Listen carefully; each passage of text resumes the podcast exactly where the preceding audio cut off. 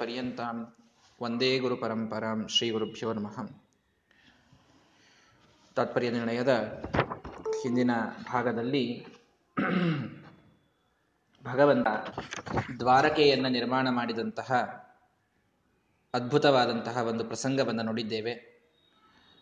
ಕಾಲಯವನನ ಜೊತೆಗೆ ಜರಾಸಂಧ ಕೃಷ್ಣನ ಮಥುರೆಯನ್ನು ಆಕ್ರಮಿಸಲು ಬಂದಾಗ ಒಂದು ಕ್ಷಣದಲ್ಲಿ ರಾತ್ರೋರಾತ್ರಿ ವಿಶ್ವಕರ್ಮನನ್ನ ಕರೆದು ಸಮುದ್ರದ ಮಧ್ಯದಲ್ಲಿ ನೆಲವನ್ನ ಎಬ್ಬಿಸಿ ದ್ವೀಪವನ್ನ ಮಾಡಿ ಅದರಲ್ಲಿ ಒಂದು ಅದ್ಭುತವಾದ ಹನ್ನೆರಡು ಯೋಜನದ ನಗರವನ್ನು ನಿರ್ಮಾಣ ಮಾಡಿ ಮಥುರೆಯಲ್ಲಿದ್ದ ಎಲ್ಲ ಜನರು ಒಂದು ಕ್ಷಣಕ್ಕೆ ದ್ವಾರಕೆಗೆ ಹೋಗುವಂತೆ ಕೃಷ್ಣ ಪರಮಾತ್ಮ ತನ್ನ ಐಶ್ವರ್ಯವನ್ನು ತೋರಿಸಿದ್ದಾನೆ. ಎಲ್ಲರೂ ಹೋಗಿದ್ದಾರೆ ಮತ್ತೆಲ್ಲ ಸಮುದ್ರದ ಮಧ್ಯದಲ್ಲಿ ಅಂದರೆ ನೀರಿನ ವ್ಯವಸ್ಥೆ ಹೇಗೆ ಅಂದರೆ ಸಮುದ್ರದ ಹತ್ತಿರದ ಎಲ್ಲ ನೀರು ಸಿಹಿ ನೀರಾಗಿ ಪರಿವರ್ತನವಾಗಿದೆ. ಕೇವಲ ಭಗವಂತನ ಸಂಕಲ್ಪದಿಂದ ಅದೆಲ್ಲವೂ ಸಿಹಿ ನೀರಾತಂತೆ ಸತ್ಯಧ್ಯಾನತೀರ್ಥ ಶ್ರೀಪಾದಂಗಳವರ ಜೀವನದಲ್ಲಿ ಒಂದು ಚರಿತ್ರೆಯನ್ನು ಕೇಳುತ್ತೇವೆ ನಾವು, ಘಟನೆಯನ್ನು ಕೇಳುತ್ತೇವೆ. ಹೈದರಾಬಾದು ಇರಬಹುದು ಅನ್ನಿಸ್ತದೆ. ಆ ಊರಿನಲ್ಲಿ ಒಬ್ಬ ಬಹಳ ಸಾತ್ವಿಕನಾದ ಭಕ್ತ, ಭಾರೀ ಭಕ್ತ.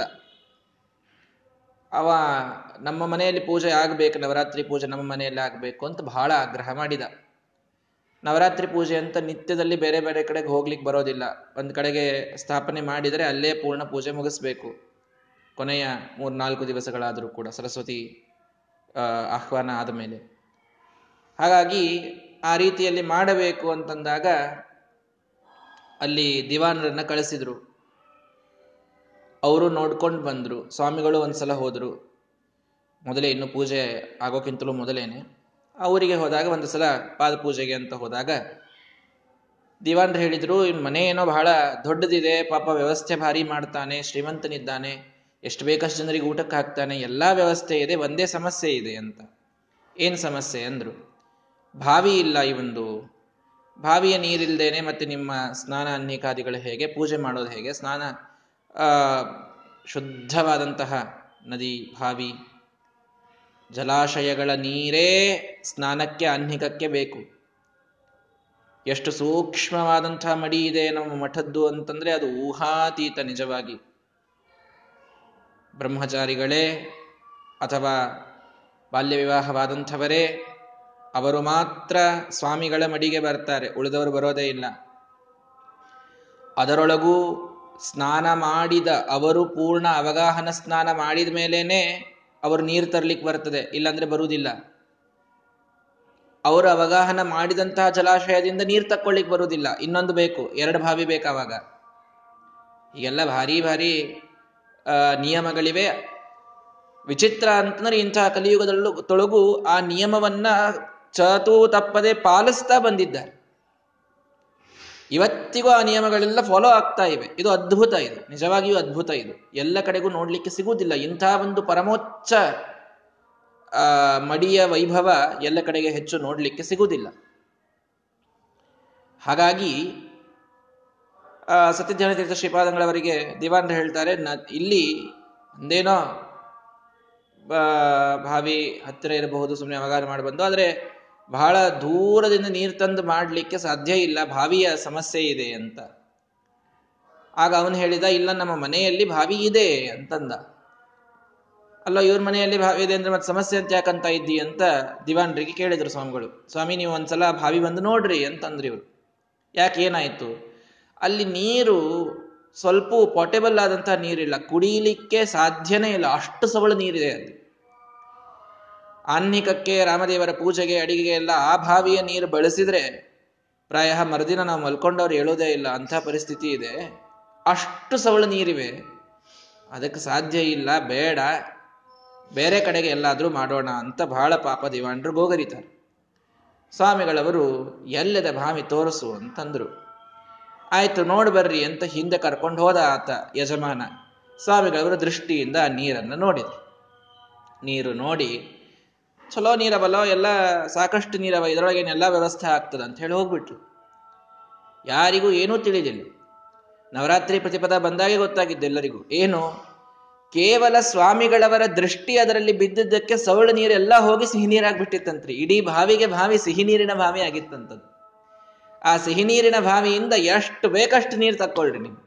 ಅದ್ಭುತವಾದ ರೀತಿಯೊಳಗೆ ಪೂಜಾ ವೈಭವ ನವರಾತ್ರಿಯಲ್ಲಿ ನಡಿ ನಡೆಯಿತು ಅಂತ ಕೇಳ್ತೇವೆ. ಕೇವಲ ಸ್ವಾಮಿಗಳವರ ಸತ್ಯಧ್ಯಾನತೀರ್ಥ ಶ್ರೀಪಾದಂಗಳವರ ದೃಷ್ಟಿ ತಾಕಿದ್ದಕ್ಕೇನೆ ಬಾವಿಯಲ್ಲಿದ್ದ ಸವಳು ನೀರೆಲ್ಲ ಸಿಹಿಯಾಗಬೇಕು ಅಂತಂದ್ರೆ, ಇದು ಎಲ್ಲಿಯಿಂದ ಬಂತಿದು ಅಂತಂದ್ರೆ, ಭಗವಂತ ಅಂದು ಸಂಕಲ್ಪ ಮಾಡಿ ದ್ವಾರಕಾ ನಿರ್ಮಾಣ ಮಾಡಬೇಕಾದಾಗ ಸುತ್ತಮುತ್ತಲಿನ ಸಮುದ್ರದ ನೀರೆಲ್ಲ ಸಿಹಿ ಮಾಡಿದ್ದನಲ್ಲ. ಆ ಕೃಷ್ಣನ ಪರಿಪೂರ್ಣವಾದಂತಹ ಉಪಾಸನೆಯನ್ನ ತಮ್ಮ ಭಗವದ್ಗೀತೆಯ ಅನಿ ಅತ್ಯಂತ ಉತ್ಕೃಷ್ಟವಾದ ನಿಷ್ಠೆಯಿಂದ ಸಾಧಿಸಿಕೊಂಡಂತಹ ಮಹಾನುಭಾವರು ಸತ್ಯಧನತೀರ್ಥ ಶ್ರೀಪಾದಂಗಳವರು. ಭಗವದ್ಗೀತೆಯ ಪ್ರವಚನದ ಮೇಲೇನೆ ಸಭಾಸಾರ ಸಂಗ್ರಹ ಇತ್ಯಾದಿ ಪುಸ್ತಕಗಳಾಗಿವೆ. ಅದ್ಭುತವಾಗಿ ಗೀತೆಯ ಪ್ರವಚನವನ್ನು ಮಾಡುವಂಥವರು. ಗೀತೆಯಲ್ಲಿ ಕೃಷ್ಣನಲ್ಲಿ ಆ ನಿಷ್ಠೆ ಅವರಿಗಿತ್ತು ಅನ್ನೋದಕ್ಕೆ ಕೃಷ್ಣ ಮಾಡಿದಂತಹ ಆ ಮಹಿಮೆ ಅವನು ಮತ್ತೆ ಇವರಿಂದ ಮಾಡಿಸಿದ್ದನ್ನು ನಾವು ನೋಡ್ತೇವೆ. ಅವನ ಅನುಗ್ರಹದಿಂದ ಸ್ವಾಮಿಗಳವರು ಮಾಡಿದ್ದನ್ನು ನೋಡ್ತೇವೆ. ಹಾಗೆ ಎಲ್ಲರೂ ಮಥುರೆಯಿಂದ ದ್ವಾರಕೆಗೆ ಬಂದರು. ಭಗವಂತ ಅನಂತ ಶಕ್ತಿಯ ಒಂದು ಮತ್ ಯಾಕ್ರಿ ತಾನೇ ಹೋಗಿ ಯುದ್ಧ ಆಡಿದ್ರೆ ಮುಗಿತಿತ್ತು? ಇಷ್ಟೆಲ್ಲ ಜನರನ್ನ ದ್ವಾರಕಕ್ಕೆ ಕಳಿಸಿ, ಇಷ್ಟೆಲ್ಲ ಯಾಕೆ ಮಾಡಬೇಕಾಗಿತ್ತು? ಸುನೀತಿ ದೃಷ್ಟ ಏನ್ರಣಾಮ್ ಜನರಿಗೆ ನೀತಿಯನ್ನ ತಿಳಿಸಿಕೊಡೋದಿತ್ತು. ಕಾಲಯವನ ಬಂದದ್ದು ಯಾರನ್ನ ಸಂಹಾರ ಮಾಡಲಿಕ್ಕೆ? ಮಥುರೆಯನ್ನು ನಾಶ ಮಾಡ್ಲಿಕ್ಕೋ, ಕೃಷ್ಣನ ಸಂಹಾರ ಮಾಡ್ಲಿಕ್ಕೋ? ಕೃಷ್ಣನ ಸಂಹಾರ ಮಾಡ್ಲಿಕ್ಕೆ ಅವನಿಗೆ ಮಥುರಾಕ್ಕೆ ಏನೋ ಸಂಬಂಧ ಇಲ್ಲ. ಮಥುರೆಯಲ್ಲಿ ಪ್ರಜೆಗಳ ಜೊತೆಗೆ ಅವನದೇನೂ ಯುದ್ಧ ಇಲ್ಲೇ ಇಲ್ಲ. ಅವನು ಕೇವಲ ಕೃಷ್ಣನ ಸಂಹಾರಕ್ಕಾಗಿ ಬಂದವ. ನನ್ನ ಸಂಹಾರ ಮಾಡುವ ನೆಪದಲ್ಲಿ ಇಡೀ ಊರನ್ನ ಧ್ವಂಸ ಮಾಡುತ್ತಾನೆ ಕಾಲಯವನ. ಅದು ಭಗವಂತನಿಗೆ ಬೇಡಾಗಿತ್ತು.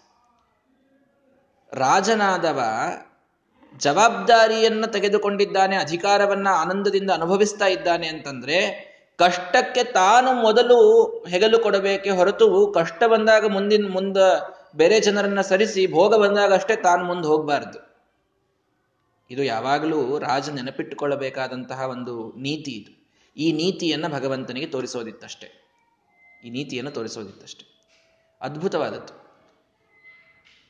ನೋಡಿ, ನೀವು ಒಂದೇನೋ ಆನಂದವನ್ನು, ಅಧಿಕಾರವನ್ನು ಅನುಭವಿಸ್ತಾ ಇದ್ದೀರಿ ಅಂತಂದ್ರೆ ಪವರ್ ಬ್ರೀಡ್ಸ್ ರೆಸ್ಪಾನ್ಸಿಬಿಲಿಟಿ ಅಂತ ಹೇಳ್ತಾರೆ.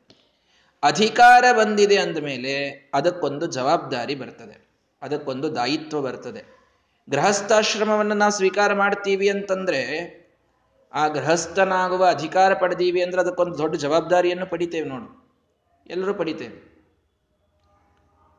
ಹೀಗಾಗಿ ರಾಜನಾದಂತಹ ವ್ಯಕ್ತಿ ಎಂತಹ ದೊಡ್ಡ ಅಧಿಕಾರವನ್ನು ಪಡೆದಿದ್ದಾನೆ ಎಲ್ಲರ ಮೇಲೆ ಅವನ ಶಾಸನವನ್ನು ಮಾಡ್ತಾನೆ ಆದರೆ ದಾಯಿತ್ವ ಇದೆ ಅದರ ಜೊತೆಗೆ. ಅವರೆಲ್ಲರನ್ನು ರಕ್ಷಣಾ ಮಾಡೋದು ಅವನ ಜವಾಬ್ದಾರಿ ಆಗ್ತದೆ.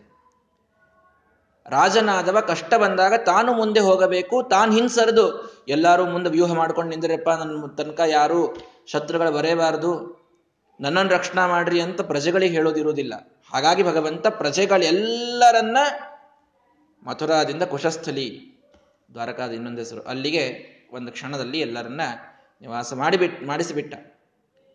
ತಾನು ಸಲೀಲಯೈವ ಕೇವಲಂ. ಲೀಲೆಯಿಂದ ಇದನ್ನು ಮಾಡಿಸಿ ತಾನೊಬ್ಬನೇ ಯುದ್ಧಕ್ಕೆ ಹೋದ. ಕಾಲಯವನ ಯುದ್ಧ ಇರೋದು ನನ್ನ ಜೊತೆಗೆ ಅನ್ನೋದಕ್ಕೆ. ದೊಡ್ಡದಾದ ಸಂದೇಶ. ಇವತ್ತೆಲ್ಲ ಯುದ್ಧಗಳು ನಡೆಯೋದನ್ನು ನಾವು ನೋಡ್ತೀವಲ್ಲ ಮಾಡರ್ನ್ ಯುದ್ಧಗಳೆಲ್ಲೂ ಯಾವೂ ಕೂಡ ಈ ರಣರಂಗದಲ್ಲಿ ಅಂತ ಆಗುದೇ ಇಲ್ಲ. ಎಲ್ಲ ಊರ ಮಧ್ಯದೊಳಗೇನೆ, ಊರಿಗೆ ಊರು ನ್ಯೂಕ್ಲಿಯರ್ ಬಾಂಬ್ದಿಂದ ಹಾರಿಸ್ಬಿಡೋದು ಮೊದಲು, ಆಮೇಲೆ ಯುದ್ಧ ಪ್ರಾರಂಭ. ಜಪಾನಿನ ಮೇಲೆ ಇಡೀಯಾದಂತಹ ಒಂದು ಊರಿಗೆ ಊರು ಸಿಟ್, ಸುಟ್ಟು ಭಸ್ಮ ಆಗುವಂತೆ ವರ್ಲ್ಡ್ ವಾರ್ನಲ್ಲಿ ಪ್ರಹಾರ ಆದದ್ದನ್ನು ನಾವು ಇತಿಹಾಸದಲ್ಲಿ ನೋಡ್ತೇವೆ. ಆಗಿನ ಕಾಲದಲ್ಲಿ ರಣರಂಗ ಅಂತ ಬೇರೆ ಇರ್ತಿತ್ತು. ಯಾಕೆ? ಪ್ರಜೆಗಳಿಗೆ ಕಷ್ಟ ಆಗಬಾರ್ದು. ಯಾರೋ ಇಬ್ಬರು ರಾಜರು ಹೊಡೆದಾಡ್ತಾ ಇದ್ದಾರೆ ಅಂದ್ರೆ ಪ್ರಜೆಗಳು ಯಾಕೆ ಅದನ್ನು ಅನುಭವಿಸಬೇಕು? ಇದು ಆಗಿನ ಕಾಲದ ರಾಜರ ಚಿಂತನೆ ನೋಡಿ ಹೇಗಿರ್ತದೆ ಪ್ರಜೆಗಳಿಗೆ ಸಂರಕ್ಷಣೆ ಇರಬೇಕು. ಇಬ್ಬರೂ ಕೂಡ ಮಾತಾಡಿಕೊಂಡು ನಾವೆಲ್ಲಿ ಯುದ್ಧ ಆಡೋಣ, ಯಾವತ್ತು ಡೇಟು, ಟೈಮು, ಪ್ಲೇಸು ಎಲ್ಲ ಫಿಕ್ಸ್ ಮಾಡ್ಕೊಂಡು ಯುದ್ಧ ಆಡೋದು. ಹಸ್ತಿನಾಪುರದಲ್ಲಿ ಕೌರವರಿದ್ದಾರೆ, ಇಂದ್ರಪ್ರಸ್ಥದಲ್ಲಿ ಅಥವಾ ವಿರಾಟ್ ರಾಜನ ನಗರದಲ್ಲಿ ಪಾಂಡವರಿದ್ದಾರೆ, ಇಬ್ಬರೂ ಕೂಡಿ ಮಾತಾಡಿಕೊಂಡು ಕುರುಕ್ಷೇತ್ರಕ್ಕೆ ಬಂದು ಅಲ್ಲಿ ಯುದ್ಧ ಆಗಿದ್ದು, ಅಲ್ಲಿ ಯಾರೂ ಪ್ರಜೆಗಳಿದ್ದಿದ್ದಿಲ್ಲ. ಅದು ರಣರಂಗವೇ. ಇದು ನಮ್ಮ ಆಗಿನ ಕಾಲದ ರಾಜನೀತಿ. ಊರ ಹೊರಗೇನೆ ಯುದ್ಧ ಆಗಬೇಕು, ಊರೊಳಗೆ ಯುದ್ಧ ಆಗುವಂತಿಲ್ಲ, ಊರೊಳಗೆ ಪ್ರವೇಶ ಮಾಡುವಂತಿಲ್ಲ. ನೀನು ವೈರಿರಾಜನನ್ನ ಸೋಲಿಸಿ ಅಂತಾದರೆ ಆವಾಗ ನೀನು ಊರು ಪ್ರವೇಶ ಮಾಡು. ಬೇಡ ಅಂತಲ್ಲ. ಅಲ್ಲಿಯವರೆಗೆ ನೀನು ಊರನ್ನ ಪ್ರವೇಶಿಸುವಂಗಿಲ್ಲ. ರಣರಂಗದಲ್ಲಿ ಯುದ್ಧ ಆಗಬೇಕು. ಊರೊಳಗೆ ಯುದ್ಧ ಇಲ್ಲ. ಊರ ಹೊರಗೇನೇ ಯುದ್ಧ.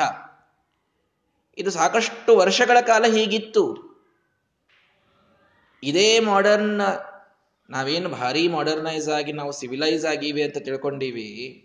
ಎಷ್ಟು ಅನ್ಸಿವಿಲೈಸ್ಡ್ ಇದ್ದೀವಿ ನಾವು ಅಂತಂದ್ರೆ, ಯುದ್ಧ ಎರಡು ದೇಶಗಳಲ್ಲಿ ನಡೀತು ಅಂತಂದ್ರೆ ಹೆಚ್ಚು ಜನ ಇದ್ದಲ್ಲಿ ಬಾಂಬ್ ಹಾಕೋದನ್ನ ನೋಡ್ತೀವಿ. ಇದಕ್ಕೆ ಎಂಥ ಸಿವಿಲೈಸೇಷನ್ ಅಂತ ಇದು ಎಂಥ ನಾಗರಿಕತೆ. ನಗರವನ್ನೇ ಸಂಹಾರ ಮಾಡುವುದು ನಾಗರಿಕತೆಯ ಹಾಗಾದ್ರೆ. ಎಲ್ಲೋ ಹೊರಗೆ ಸೈನ್ಯದ ನಡುವೆ ಆಗಬೇಕಾದ ಯುದ್ಧವನ್ನ ಪ್ರಜೆಗಳನ್ನೇ ಕೊಂದು ಪ್ರಜೆಗಳ ಮೇಲೆ ಬಾಂಬ್ ಹಾಕಿ ನಾವು ಭಾರೀ ಸಿವಿಲೈಸ್ಡ್ ಸೊಸೈಟಿಯಲ್ಲಿದ್ದೇವೆ ಅಂತ ಹೇಳ್ಕೊಳ್ಳೋದು ಇದು ಹೇಗೆ ಕೂಡುತ್ತದೆ ಅನ್ನೋದನ್ನ ಇವತ್ತಿನ ದೇಶದ ಮುಖ್ಯಸ್ಥರೆಲ್ಲರೂ ವಿಚಾರ ಮಾಡಬೇಕು. ಇವತ್ತಿಗೂ ಯುದ್ಧ ನಡೆದಿವೆ. ಕೆಲವೇ ದಿನಗಳ ಹಿಂದೆ ಒಂದು ಯುದ್ಧ ಆಯಿತು ಈಗೊಂದು ಯುದ್ಧ ನಡೆದಿದೆ. ಊರಿಗೆ ಊರು ಹಾರಿಸ್ತಾ ಇದ್ದಾರೆ. ದೊಡ್ಡ ದೊಡ್ಡ ಬಂಗಲೆಗಳನ್ನ ಬಾಂಬ್ ಹಾಕಿ ಹಾರಿಸಿಬಿಡ್ತಾರೆ. ಎಷ್ಟು ರಿಸೋರ್ಸಸ್ ವೇಸ್ಟ್ ಆಗ್ತಾ ಇವೆ? ಹೋಗ್ಲಿ, ಎಷ್ಟು ಪ್ರಾಣಗಳು ಹೋಗ್ತಾ ಇವೆ? ಅಮಾಯಕ ಜನರ. ಏನ್ ಅವ್ರ ತಪ್ಪು? ಆ ದೇಶದಲ್ಲಿ ಇದ್ದದ್ದು ಅವ್ರ ತಪ್ಪ. ಆ ದೇಶದಲ್ಲಿ ಅವ್ರು ಹುಟ್ಟ್ಯಾರಪ್ಪ, ಏನ್ ಮಾಡಬೇಕು? ಹುಟ್ಟೇವೆ ಅಲ್ಲಿ ಇದ್ದೇವೆ. ಅದರಲ್ಲಿ ತಪ್ಪೇನಾಯ್ತು? ನಾವ್ಯಾಕೆ ಈ ದೇಶದಲ್ಲಿ ಹುಟ್ಟಿದ್ದಕ್ಕೆ ಸಾಯ್ಬೇಕು? ಈ ಪ್ರಶ್ನೆಗೆ ಉತ್ತರ ಉಂಟಾ? ಇಲ್ಲ. ಸಂಹಾರ ಮಾಡೋದು ಅಂತಂದ್ರೆ ಊರಿಗೆ ಊರು ನಾಶ ಮಾಡಿಬಿಡೋದು ಅಷ್ಟೆ. ಇದು ಪಾಶ್ಚಾತ್ಯರ ಸಂಸ್ಕೃತಿ. ಇದು ನಮ್ಮ ಭಾರತದ ಸಂಸ್ಕೃತಿ ಅಲ್ಲ. ರಾಜನಾದವ ಜವಾಬ್ದಾರಿಯನ್ನು ತೆಗೆದುಕೊಂಡ ಕೃಷ್ಣ ಪರಮಾತ್ಮ ಹೇಳಿದ, ನಾನೊಬ್ಬನು ಬೇಕಾದರೆ ಅವರ ಜೊತೆಗೆ ಯುದ್ಧವಾಡ್ತೇನೆ ಉಳಿದವರು ಯಾರೂ ಬೇಡ ಅಂತ. ಕಾಲಯವನ ಬಗ್ಗೆ ಗೊತ್ತಿತ್ತು. ಭಗವಂತನಿಗೆ ಕಾಲಯವನ ಕೇವಲ ನನ್ನ ಜೊತೆಗೆ ಯುದ್ಧ ಆಡ್ಲಿಕ್ಕೆ ಅಂತ ಅಷ್ಟೇ ಮುಗಿಸಿ ಹೋಗುವಂಥವನಲ್ಲ ಅವನು. ಅವನು ಊರೊಳಗೆ ಬರ್ತಾನೆ, ಅವನು ಎಲ್ಲರ ಮೇಲೆ ಪ್ರಹಾರ ಮಾಡ್ತಾನೆ, ಊರಿಗೆ ಬೆಂಕಿ ಇಡ್ತಾನೆ, ಇದೆಲ್ಲವನ್ನು ಮಾಡ್ತಾನೆ ಅವನು. ಇದು ಬೇಡವಾಗಿತ್ತು. ಹಾಗಾಗಿ ಅಲ್ರಿ ಮತ್ತೆ ನಿಮ್ಮ ರಾಮ್, ರಾಮಾಯಣದೊಳಗೆ ನಿಮ್ಮ ಹನುಮಂತ ದೇವರು ಇದೇ ಮಾಡ್ಯಾರಲ್ಲ ಅಂತ ನಮಗೆ ಪ್ರಶ್ನೆ ಬರಬಹುದು. ಹನುಮಂತ ದೇವರು ಮತ್ತು ಊರಿಗೂರು ಬೆಂಕಿ ಹಚ್ಚಲಿಲ್ಲೇನು? ಅವ್ರನ್ನ ನೋಡಿ ಫಾರಿನ್ದವ್ರು ಕಲ್ತಾರಂತ ನೀವು ಹಿಂಗ್ಯಾಕೆ ಅನಬಾರದು. ಒಳ್ಳೆ ಪ್ರಶ್ನೆ. ಉತ್ತರ ಬಹಳ ಸರಳ. ಏನು? ಆದದ್ದು ಬಹಳ ವಿಚಿತ್ರ ಅಲ್ಲಿ.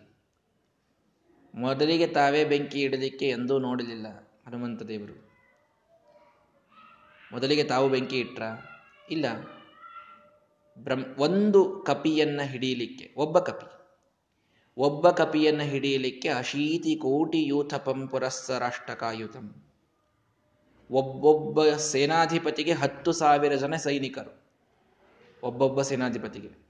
ಅಂತಹ ಎಂಬತ್ತು ಕೋಟಿ ಸೇನಾಧಿಪತಿಗಳ ಸೈನ್ಯವನ್ನು ಕಳಿಸ್ತಾನೆ ಒಬ್ಬ ಕಪಿಯನ್ನು ಹಿಡಿಲಿಕ್ಕೆ ರಾವಣ.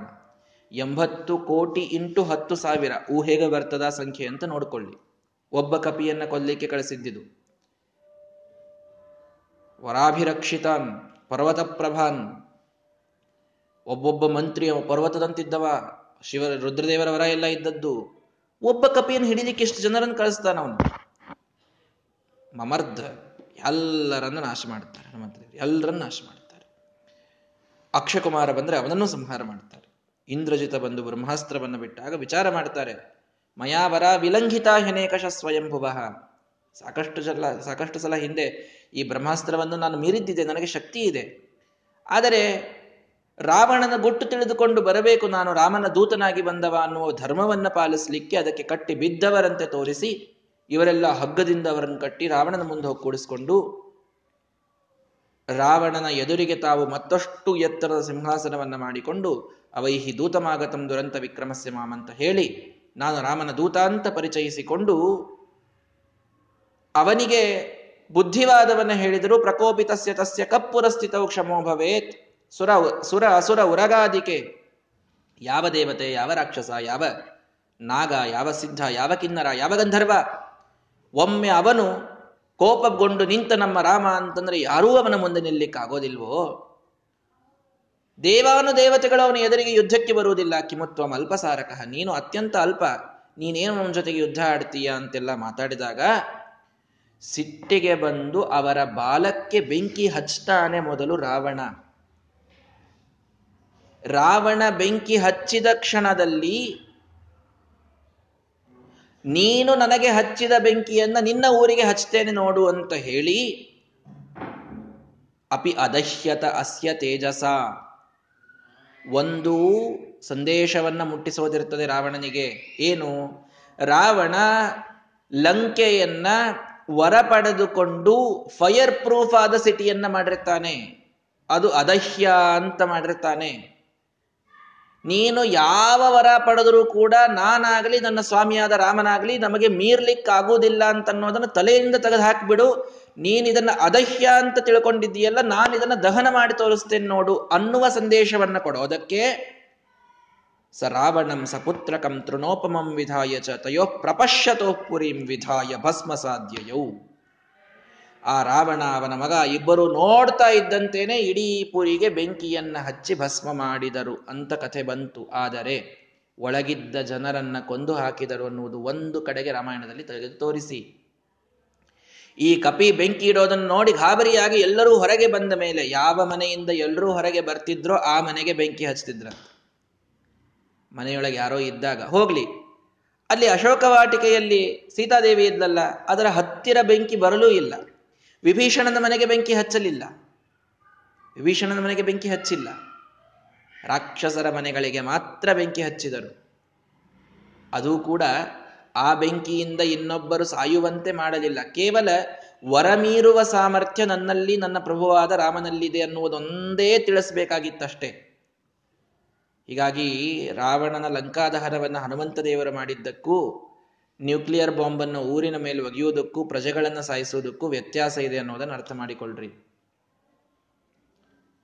ಅವರೆಲ್ಲರೂ ತಾಮಸಿಗರು ರಾಕ್ಷಸರಿದ್ರು ಅನ್ನೋದಕ್ಕೆ ಆ ರೀತಿಯಲ್ಲಿ ಮಾಡಿದ್ದು. ಇಲ್ಲಿ ಹಾಗಿರುವುದಿಲ್ಲ. ನಿಮಗೇನು ಗೊತ್ತು? ಯಾರು ಸಾತ್ವಿಕರು, ಯಾರು ತಾಮಸರು ಅನ್ನುವಂಥ ನಿರ್ಣಯ ನಿಮಗೆ ಎಲ್ಲಿ ಆಗ್ತದೆ ಇನ್ನೊಂದು ದೇಶದಲ್ಲಿ ಹುಟ್ಟಿದವನ್ನೆಲ್ಲ ತಾಮಸ ಅಂತ ಹೀಗೆ ಅನ್ಲಿಕ್ಕೆ ಬರೋದಿಲ್ವಲ್ಲ?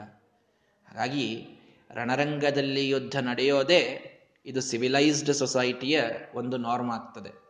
ಊರಿಗೆ ಊರಿಗೆ ಊರಿಗೆ ಊರನ್ನೇ ಬಾಂಬ್ ಹಾಕಿಕೊಳ್ಳೋದು ಇದೇ ಬಾರ್ಬೆರಿಕ್ ಆಗ್ತದೆ. ಹೀಗಾಗಿ ಯಾವುದು ಬಾರ್ಬೆರಿಕ್, ಯಾವುದು ಸಿವಿಲೈಸ್ಡ್ ಅನ್ನುವಂಥ ಪ್ರಶ್ನೆಯನ್ನ ಆಗಿನ ಕಾಲ, ಈಗಿನ ಕಾಲಕ್ಕೆ ಕಂಪೇರ್ ಮಾಡಿದರೆ ಬಹುಶಃ ನಾವೇ ಅನ್ಸಿವಿಲೈಸ್ಡ್ ಅವರೇ ಸಿವಿಲೈಸ್ಡ್ ಅನ್ನೋದು ಸ್ಪಷ್ಟ ಆಗಲಿಕ್ಕೆ ಸಾಧ್ಯ ಇದೆ ನಮಗೆ. ಇದನ್ನು ನಾವೆಲ್ಲರೂ ಅರ್ಥ ಮಾಡಿಕೊಳ್ಳಬೇಕು. ಹಾಗಾಗಿ ಕೃಷ್ಣ ಪರಮಾತ್ಮ ಎಲ್ಲರನ್ನ ಕರೆಸಿ ತಾನೊಬ್ಬನೇ ಯುದ್ಧಕ್ಕೆ ಹೊರಗೆ ಬಂದಿದ್ದಾನೆ. ಯುದ್ಧಕ್ಕೆ ತಾನು ಬಂದಾಗ ಭಗವಂತ ಅಲ್ಲಿ ನಮ್ಮ ಶ್ರೀಮದಾಚಾರ್ಯರು ಲಕ್ಷ, ಒಂದು ಸಂದೇಶವನ್ನು ಕೊಡ್ತಾರೆ. ಅನಾದಿ ಅನಂತ ಕಾಲದ, ಅನಾದಿ ಕಾಲದಿಂದ ಅನಂತ ಕಾಲದವರೆಗೆ ಸಮಸ್ತ ಲೋಕಮಂಡಲಂ, ಹದಿನಾಲ್ಕು ಲೋಕಗಳನ್ನ ಯದೀಕ್ಷಯೈವ ರಕ್ಷತೆ, ಕೇವಲ ತನ್ನ ಕಣ್ಸನ್ನೆಯಿಂದ ರಕ್ಷಣೆ ಮಾಡುವಂತಹ ನಮ್ಮ ಭಗವಂತನಿಗೆ ಕಿಮಸ್ಯ ವೃಷ್ಣಿ ರಕ್ಷಣಂ. ಈ ಯಾದವರನ್ನ ಸೇಫ್ ಆಗಿ ಮಥುರಾದಿಂದ ದ್ವಾರಕಾಕ್ಕೆ ವೈದ ಅಂತ ಹೇಳೋದು ಏನ್ ದೊಡ್ಡ ವಿಷಯ ಅಂತ ನನಗೆ ತಿಳಿಸಿ ಅಂತ ಶ್ರೀಮದಾಚಾರ್ಯ ಹೇಳ್ತಾರೆ. ಏನ್ ದೊಡ್ಡ ವಿಷಯ ಇದು? ಎಲ್ಲ ಯಾದವ್ರನ್ನ ರಕ್ಷಣೆ ಮಾಡಿದ್ರಿ ಕೃಷ್ಣ? ರಾತ್ರೋರಾತ್ರಿ ಎಲ್ಲರನ್ನ ಮಥುರಾದಿಂದ ದ್ವಾರಕಾಕ್ಕೆ ಶಿಫ್ಟ್ ಮಾಡಿದ. ಏನು ದೊಡ್ಡ ವಿಷಯ? ಕೇವಲ ತನ್ನ ಕಣ್ಣೋಟದಿಂದ ಇಡೀ ಹದಿನಾಲ್ಕು ಲೋಕಗಳನ್ನು ಅವನೊಬ್ಬನೇ ರಕ್ಷಣೆ ಮಾಡ್ತಾ ಇದ್ದಾನೆ. ಅವನ ದೃಷ್ಟಿ ತಪ್ಪಿತು ಅಂತಂತಂದ್ರೆ ಅವತ್ತೇ ಪ್ರಳಯ ಆಗ್ತದೆ. ಬ್ರಹ್ಮದೇವರಿ ನೂರು ವರ್ಷ ಆಗಬೇಕಂತ ಕಾಯುವ ಕಾರಣವೂ ಇಲ್ಲ. ಅವತ್ತಿಂದ ಅವತ್ತು ಪ್ರಳಯ ಆಗಿ ಯದೀಕ್ಷಯ ಯದೀಕ್ಷಯೈವ ರಕ್ಷ ಕೇವಲ ತನ್ನ ಕುಡಿನೋಟದಿಂದ ಭಗವಂತ ಎಲ್ಲವನ್ನ ಮಾಡುತ್ತೆ. ಯದ್ಭ್ರೂ ವಿಭ್ರಮ ಮಾತ್ರ ತದಿದನ್ಮಾ ಕಮಲಾಸನ ಶಂಭು ವಿಪಾದ್ಯಂ ಸೃಷ್ಟಿ ಸ್ಥಿತಿ ಲಯ ಮೃಚ್ಛತಿ ಸರ್ವಂ ಸ್ಥಿರ ಚರ ವಲ್ಲಭ ಸತ್ತಂಜಯ ಭೂ. ಯಾರೀ ಕೃಷ್ಣ? ಯಾರೀ ದಾಮೋದರ? ಯಾವನ ಭ್ರೂವಿಭ್ರಮ ಮಾತ್ರದಿಂದ ಇಲ್ಲಿ ಸೃಷ್ಟಿ ನಡೀತದೆ. ಈ ಲೋಕ ಸ್ಥಿತವಾಗ್ತದೆ.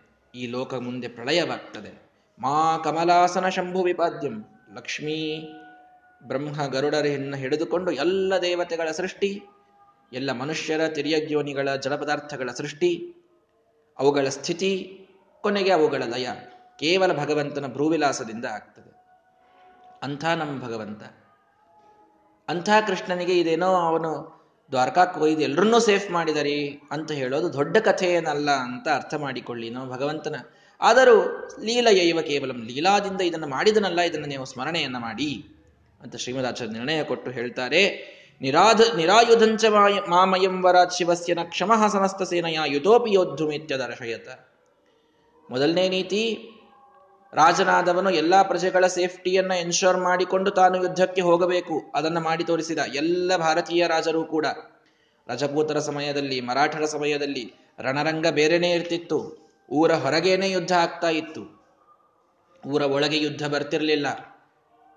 ಊರೊಳಗೆ ವೈರಿಗಳು ಬರ್ತಾರೆ ಅಂತ ಗೊತ್ತಾದ್ರೆ ರಜಪೂತ ಮಹಿಳೆಯರೆಲ್ಲರೂ ಜೋಹರ್ ಅನ್ನುವಂತಹ ಒಂದು ತಾವೇ ಬೆಂಕಿಗೆ ಆತ್ಮಾರ್ಪಣ ಮಾಡಿಕೊಳ್ಳುವಂತಹ ಒಂದು ಪ್ರಥೆಯನ್ನಿಟ್ಟುಕೊಂಡಿದ್ರು ಅಂತೆಲ್ಲ ನಾವು ಇತಿಹಾಸದಲ್ಲಿ ಕೇಳ್ತೇವೆ. ಆ ಸಮಯದಲ್ಲೂ ನಮ್ಮ ಭಾರತದಲ್ಲಿ ರಣರಂಗ ಹೊರಗೆ ಇರ್ತಾ ಇತ್ತು. ಊರ ಹೊರಗೆ, ಊರ ಒಳಗೆ ಇದ್ದಿದ್ದಿಲ್ಲ. ಊರ ಒಳಗೆ ಯುದ್ಧ ಬಂದದ್ದು ಪಾಶ್ಚಾತ್ಯರಿಂದ, ನಮ್ಮಿಂದಲ್ಲ. ಇದು ಎಲ್ಲರಿಗೂ ಗೊತ್ತಿರಬೇಕು. ಹಾಗಾಗಿ ಒಂದು ನೀತಿಯನ್ನು ತೋರಿಸಿದ ರಾಜನಾದವನು ಎಲ್ಲ ಪ್ರಜೆಗಳ ರಕ್ಷಣೆಯನ್ನ ಮಾಡಬೇಕು ಅಂತ. ಎರಡನೇದ್ದು, ಎಂತಹ ದೊಡ್ಡ ರುದ್ರದೇವರವರ ವಿಕೃಷ್ಟಕಃ ನಾನು ಈ ಭೂಮಿಯನ್ನ ಕೃಷ್ಣ ಇಲ್ಲದಂತೆ ಮಾಡ್ತೇನೆ ಅಂತ ವರ ಪಡೆದಿದ್ದ. ಆಗಲಿ ಅಂದಿದ್ರು ರುದ್ರದೇವರು, ಕೃಷ್ಣ ಇಲ್ಲದಂತೆ ಮಾಡು ಅಂದು ಬಿಟ್ಟಿದ್ರು. ಇಂತಹ ವರವನ್ನ ಪಡೆದಂತಹ ಕಾಲಯವನ ತನ್ನ ದೊಡ್ಡ ಸೇರಿ ಮೂರು ಕೋಟಿ ಅಕ್ಷೌಹಿಣಿ ಸೈನ್ಯವನ್ನ ತೆಗೆದುಕೊಂಡು ಬಂದರೂ ನಾನು ಯಾವ ಆಯುಧವೂ ಇಲ್ಲದೆ ಕೈ ಬೀಸ್ತಾ ಹೋದ್ರೂ ಇವರನ್ನು ಕೊಂದು ಬರ್ತೇನೆ. ಇದನ್ನ ಭಗವಂತನಿಗೆ ತೋರಿಸೋದಿತ್ತು. ತಾನು ಭಗವಂತ ಅನ್ನೋದನ್ನು ಸ್ಪಷ್ಟಪಡಿಸಿದ ರೀತಿ ಏನು ಅಂದ್ರೆ, ಇಂಥ ದೊಡ್ಡ ಸೈನ್ಯವನ್ನು ತೆಗೆದುಕೊಂಡು ಇವನನ್ನೇ ಕೊಲ್ಲಿಕ್ಕಂತೆ ರುದ್ರದೇವರ ವರ ಪಡ್ಕೊಂಡು ಬಂದಂತಹ ಒಬ್ಬ ಕಾಲಯವನಿಗೂ ಕೂಡ ಒಂದು ಆಯುಧವನ್ನೂ ಕೈಯಲ್ಲಿ ಹಿಡಿಯದೆ ನಾನು ಆ ಸೈನ್ಯವನ್ನು ನಾಶ ಮಾಡ್ತೇನೆ ಅನ್ನುವ ತನ್ನ ಪರಮೈಶ್ವರ್ಯವನ್ನು ಭಗವಂತನಿಗೆ ತೋರಿಸೋದಿತ್ತು. ಪರಾಕ್ರಮ ದಿವಸ ಅಂತ ಇವತ್ತು ಕರೀತಾರೆ. ಪರಾಕ್ರಮ ದಿವಸ ಅಂತ ಸುಭಾಷ್ ಚಂದ್ರ ಬೋಸ್ ಅವರ ಜನ್ಮದಿನಕ್ಕಾಗಿ ಅದಕ್ಕೆ ಪರಾಕ್ರಮ ದಿವಸ ಅಂತ ಅನ್ನೋದು ಎಲ್ಲರ ಪರಾಕ್ರಮ. ಇದು ಎಲ್ಲಿ ಯಾವ ಮೂಲದಿಂದ ಅಂದರೆ ನಮ್ಮ ಕೃಷ್ಣ ಪರಮಾತ್ಮನ ಮೂಲದಿಂದ ಅಂತ ಅರ್ಥ ಮಾಡಿಕೊಳ್ಳಬೇಕು.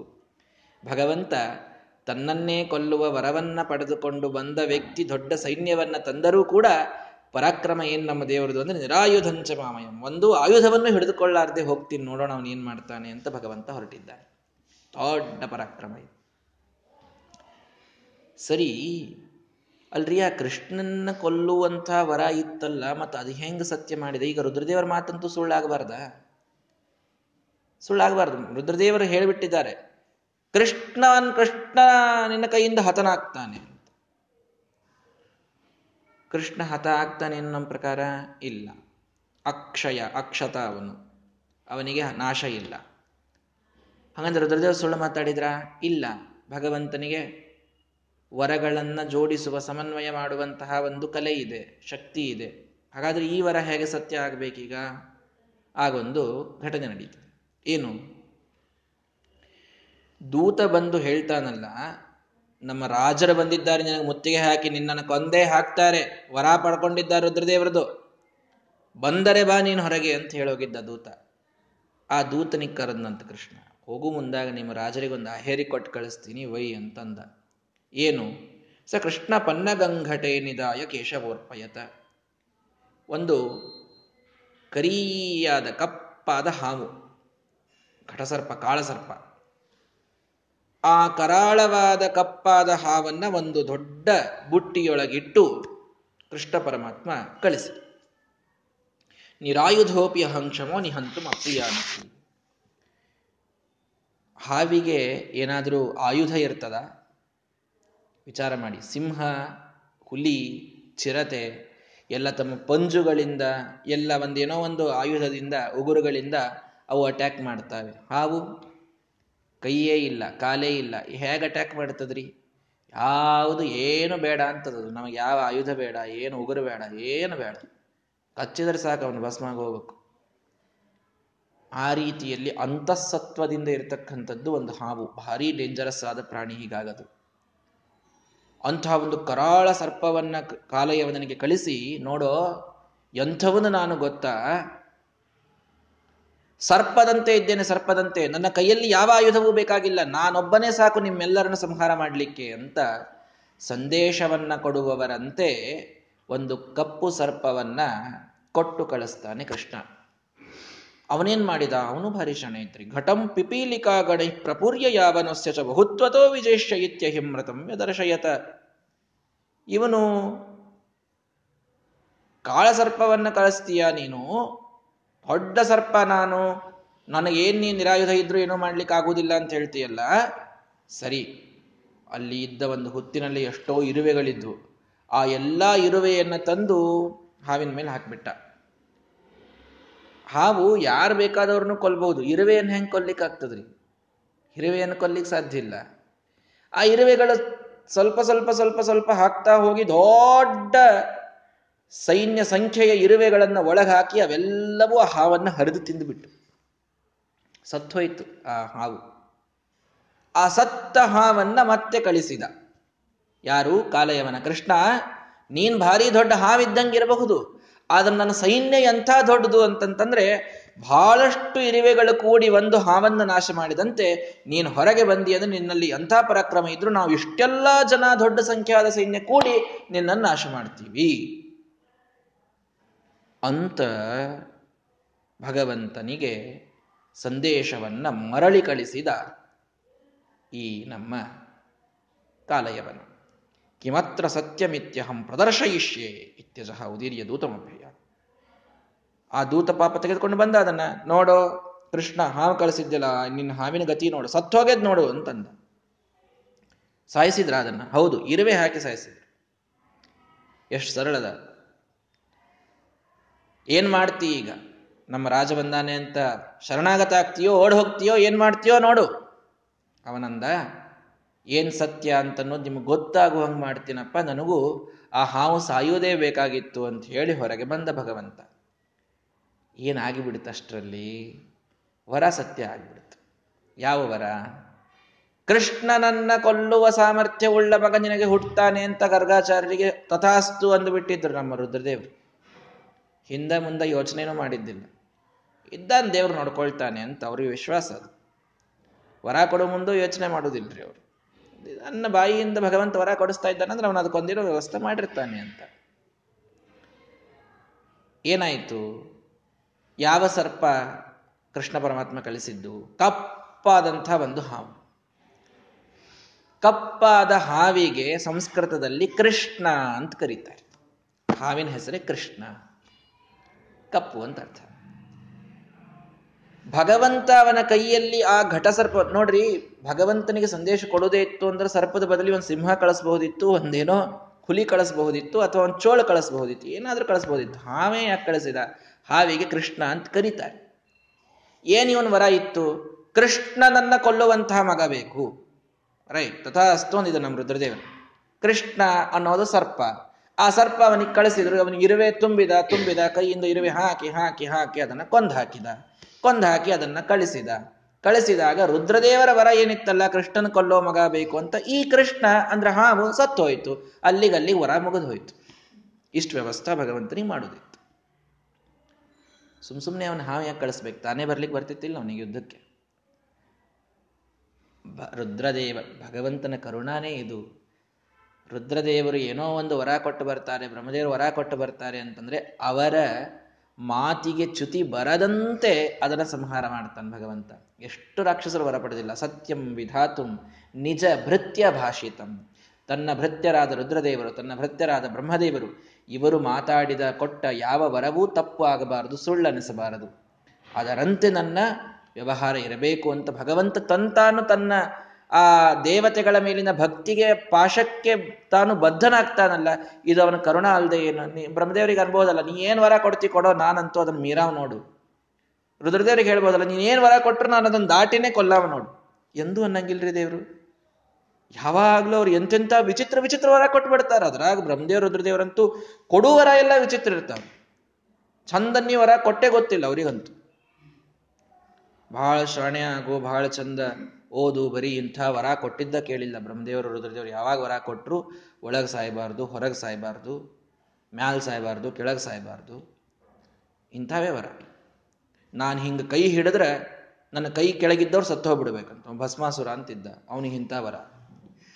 ಅವ ಯಾರ ತಲೆ ಮೇಲೆ ಕೈ ಇಡ್ತಾನೋ ಅವ್ರು ಸತ್ತು ಹೋಗ್ಬೇಕಂತ. ಮತ್ತದಕ್ಕೆ ಭಗವಂತ ತಾನು ಮೋಹಿನಿ ರೂಪ ತೆಗೆದುಕೊಂಡು ಬಂದು ಅವನನ್ನ ಅರ್ಥನದೊಳಗೆ ಆಡಿಸ್ತಾ ಅವನ ತಲೆಯ ಮೇಲೆ ಅವನದೇ ಕೈ ಇಡಿಸಿ ಅವನನ್ನೇ ಭಸ್ಮ ಮಾಡಿದ. ವರ ಕೊಡಬೇಕಾದಾಗ ವಿಚಾರನೂ ಮಾಡುವುದಿಲ್ಲಲ್ರಿ ನಮ್ಮ ದೇವತೆಗಳು.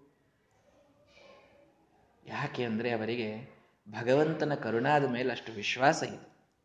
ರುದ್ರದೇವರು ಬ್ರಹ್ಮದೇವರೇನು ಸಾಮಾನ್ಯರಂತ ತಿಳ್ಕೊಂಡಿರಿ ವರ ಕೊಡೋ ಮುಂದಾಗ ಮುಂದೆ ಭಗವಂತ ಏನು ಲೀಲಾ ತೋರಿಸವನಿದ್ದಾನೆ ಅನ್ನೋದು ಗೊತ್ತಿಲ್ಲದೆ ಮಾಡ್ತಾರೆ ಅಂತ ತಿಳ್ಕೊಂಡ್ರ? ಎಲ್ಲ ಗೊತ್ತಿರ್ತದೆ ಎಲ್ಲ ಗೊತ್ತಿರ್ತದೆ. ಈ ರೀತಿ ನನ್ನ ಕಡೆಯಿಂದ ವರ ಕೊಡಿಸ್ತಾನೆ, ಮುಂದೆ ನರಸಿಂಹನಾಗಿ ಬಂದು ಸಂಹಾರ ಮಾಡ್ತಾನೆ. ಹಿರಣ್ಯಕಶಿಪುವನ್ನ ಇದು ಗೊತ್ತಿತ್ತು ಬ್ರಹ್ಮದೇವರಿಗೆ. ವರ ಕೊಡುವಾಗ ಇದು ಗೊತ್ತಿದ್ದೇ ಅವರು ಕೊಟ್ಟದ್ದು. ಕಾಲಯವನಿಗೆ ವರ ಕೊಡಬೇಕಾದಾಗ ರುದ್ರದೇವರಿಗೆ ಗೊತ್ತಿತ್ತು. ಮುಂದೆ ಇವನೊಂದು ಕೃಷ್ಣ ಸರ್ಪವನ್ನ ಇವನ ಕಡೆಯಿಂದ ಸಾಯಿಸಿ ಕೃಷ್ಣ ತಾನಿವನನ್ನು ಸಾಯಿಸ್ತಾನೆ. ಇದೆಲ್ಲ ಗೊತ್ತಿತ್ತು. ಗೊತ್ತಿದ್ದು ಮಾಡುವಾಗ ಅದು ದೋಷ ಅಂತ ಅನಿಸೋದಿಲ್ಲ. ಇದನ್ನು ಅರ್ಥ ಮಾಡಿಕೊಳ್ಳಿ. ತಾನು ಬೇಕಂತ ತಂದೆ ತನ್ನ ಮಗನ ಮುಂದೆ ಏನೋ ಒಂದು ಸೋತಂತೆ ಮಾಡಿದಾಗ ಅದು ನಿಜವಾದ ಸೋಲು ಅಂತ ಆಗುವುದಿಲ್ಲ. ಮಗು ಪಾಪ, ಸ್ವಲ್ಪ ಖುಷಿ ಪಡಲಿ ಅಂತ ತಂದೆ ತಾಯಿ ತಾನು ಸೋತಂತೆ ತೋರಿಸ್ತಾರೆ. ಮುಂದೆ ಗೊತ್ತಿದ್ದಾಗ ಅದು ದೋಷ ಅಂತ ಆಗೋದಿಲ್ಲ. ಹಾಗೆ ವರ ಕೊಡುವಾಗ ದೇವತೆಗಳಿಗೆ ಮುಂದಿನ ಭವಿಷ್ಯ ಗೊತ್ತಿರುತ್ತದೆ. ಹಾಗಾಗಿ ಅವರು ಕೊಟ್ಟದ್ದು ದೋಷ ಅಂತ ಆಗುವುದಿಲ್ಲ. ಇದನ್ನು ಅರ್ಥ ಮಾಡಿಕೊಳ್ಳಬೇಕು. ಯಾಕಂದ್ರೆ, ಅಲ್ಲ, ಎಷ್ಟೆಲ್ಲ ರಾಕ್ಷಸರಿಗೆ ಏನೆಲ್ಲ ವರ ಕೊಡ್ತಾರಲ್ಲ, ಇವರಿಗೆ ಪಾಪ ಬರೋದಿಲ್ವಾ ಅಂತ ಪ್ರಶ್ನೆ ಸಹಜವಾಗಿ ಬಂದುಬಿಡುತ್ತದೆ. ಅದನ್ನು ನಾವು ತಿಳಿದುಕೊಳ್ಳಬೇಕು. ಭಗವಂತನ ಜ್ಞಾನ ಇದ್ದು ಮಾಡಿದಾಗ ಅದು ದೋಷ ಅಂತ ಸರ್ವಥ ಆಗುವುದಿಲ್ಲ. ಯಾಕಂದ್ರೆ, ಅದರ ಮುಂದಿನ ಸೂಕ್ಷ್ಮಗಳನ್ನು ಬಲ್ಲವರಾಗಿರ್ತಾರೆ ದೇವತೆಗಳು, ತ್ರಿಕಾಲಜ್ಞಾನಿಗಳಾಗಿರ್ತಾರೆ. ಅವರಿಗೆ ಅದು ದೋಷ ಅಲ್ಲ. ಅನ್ನೋದನ್ನು ನಾವು ಅರ್ಥ ನಾವೇ ಅದನ್ನು ಮಾಡ್ಲಿಕ್ಕೆ ಬರುವುದಿಲ್ಲ. ಆದರೆ ಅವರಿಗೆ ಅದು ದೋಷ ಅಲ್ಲ ಅನ್ನೋದನ್ನು ನಾವು ಸರಿಯಾಗಿ ಅರ್ಥ ಮಾಡಿಕೊಳ್ಬೇಕು. ಹೀಗಾಗಿ ಆ ಕೃಷ್ಣ ಸರ್ಪ ಸತ್ತೋಯಿತು ಕೃಷ್ಣನಿಂದ ಕೃಷ್ಣನನ್ನ ಕೊಂದಂತಾಯಿತು. ಆಗ ಭಗವಂತ ತಾನು ಬಾಹುನೈವ ಕೇಶವ ವಿಚಿತ್ಯ ಯಾವನಂ ಪ್ರಭು. ಆ ಕಾಲಯವನನ್ನ ಕೇವಲ ತನ್ನ ಬಾಹುಬಲದಿಂದ ಭಗವಂತ ಅವನನ್ನು ಸೋಲಿಸ್ತಾನೆ. ತಾನು ಅವನನ್ನ ಕೊಲ್ಲಲು ಸಾಧ್ಯ ಅನ್ನೋದನ್ನು ತೋರಿಸ್ತಾನೆ ಮತ್ತೆ. ಸರ್ವ ನಿಹತ್ಯ ಅಲ್ರಿ. ಮೂರು ಕೋಟಿ ಅಕ್ಷೌಹಿಣಿ ತಂದ್ರೆ ಮೂರು ಕೋಟಿ ಅಕ್ಷೌಹಿಣಿ ಸೈನ್ಯವನ್ನ ಕೃಷ್ಣ ಒಬ್ಬನೇ ನಾಶ ಮಾಡಿ ಹೋಗದಂತ. ಮೂರು ಕೋಟಿ ಅಕ್ಷೌಹಿಣಿ ಅದು. ಆ ಕುದುರೆಗಳ ಮೂತ್ರ ವಿಸರ್ಜನದಿಂದ ನದಿ ಆಗ್ತಾ ಇತ್ತು ಅಂತ ಹಿಂದೆ ಹೇಳಿದ್ರು. ಅಷ್ಟು ದೊಡ್ಡ ಸೈನ್ಯ. ಅಂತಹ ಸೈನ್ಯವನ್ನ ಒಬ್ಬನೇ ಕೊಂದಾಕ್ತಾನೆ ಭಗವಂತ. ಸಮಸ್ಯೆ ಯಾಪಯತ್ ಪುರಿಂ ಎಷ್ಟು ಸಂಪತ್ತು ಇತ್ತು ಒಂದು ಕಾಲಿಯವನ್ನ ಭಾರಿ ದೊಡ್ಡ ದೊಡ್ಡ ರಥ ಎಲ್ಲ ದ್ವಾರಕಾ ಕಳಿಸಿದ್ನಂತ. ಹೊಸ ಊರಾಗೆ ಅದ. ಸ್ವಲ್ಪ ಸೈನ್ಯ, ಸ್ವಲ್ಪ ಎಲ್ಲ ಪದಾರ್ಥಗಳಿರಲಿ ಅಂತ ಹೇಳಿ ಆ ಕುದುರೆಗಳನ್ನ, ಆನೆಗಳನ್ನ ಎಲ್ಲ ದ್ವಾರಕ ಕಳಿಸ್ತಾನೆ. ಎಲ್ಲ ಸೈನಿಕರು ಸತ್ತು ಹೋದ್ರು. ಅವಾಗ ಭಾರಿ ದೊಡ್ಡ ದೊಡ್ಡ ಅಸ್ತ್ರ ಎಲ್ಲ ಹಿಡಿದುಕೊಂಡು ಕಾಲೇವನ ಮತ್ತೆ ಯುದ್ಧ ಆಡ್ಲಿಕ್ಕೆ ಬಂದ್ರೆ ತಲೋ, ತಲೇನ ರಥೋತ್ಮಾತ್ನಿಪಾತ, ದೊಡ್ಡ ರಥದೊಳಗೆ ಕೂತಿದ್ದ. ಒಂದು ಕೈಯಿಂದ ರಥಕ್ಕೆ ಬೀಸ್ ಹೊಡೆದಂತೆ ರಥ ಬಿದ್ದು ಹೋಯ್ತು, ಇವನು ಕೆಳಗೆ ಬಿದ್ದ. ವಿವಾಹನಂ ನಿರಾಯುಧಂ ವಿಧಾಯ ಬಾಹುನಾ ಕ್ಷಣ ವಾಹನ ಇಲ್ಲ, ಆಯುಧ ಇಲ್ಲ. ಒಂದು ಕ್ಷಣದೊಳಗ ಬೀದಿಗೆ ಬಂದು ನಿಂತವನಂತೆ ಮಾಡಿ ಅವನಿಗೊಂದು ಹೊಡೆದು ಅವನನ್ನು ಮೂರ್ಛಾಗೊಳಿಸಿ ಬೆಳೆಸ್ಬಿಟ್ಟ ಭಗವಂತ. ಇನ್ನೇನು ಅವನನ್ನು ಸಂಹಾರ ಮಾಡಬೇಕು? ಅಷ್ಟೊತ್ತಿಗೆ ದೇವತೆಗಳು ಕೊಟ್ಟ ಒಂದು ವರ ಕೃಷ್ಣ ಪರಮಾತ್ಮನಿಗೆ ನೆನಪು ಬಂತು. ಯಾವ ವರ? ಹೇಗೆ ಇವನ ಸಂಹಾರವನ್ನು ಭಗವಂತ ಮಾಡ್ತಾನೆ, ಕಾಲ ಇವನನ್ನದು ಇವನ ವರ ಅಂತೂ ಇವನಿಗೆ ಕೊಟ್ಟದ್ದು ರುದ್ರದೇವರ ವರ ಅಂತೂ ಮುಗಿದ್ಬಿಟ್ಟಿತ್ತು. ಇನ್ನು ಇವನನ್ನು ಸಂಹಾರ ಮಾಡ್ಲಿಕ್ಕೆ ಮತ್ಯಾವ ವರ ಸತ್ಯ ಮಾಡಬೇಕಾಗಿತ್ತು ನಮ್ಮ ದೇವರಿಗೆ ಅನ್ನೋದನ್ನ ನಾಳೆ ಇದನ್ನು ನೋಡೋಣ. ಶ್ರೀ ಕೃಷ್ಣಾರ್ಪಣ ಮಸ್ತು ಹರಯೇನ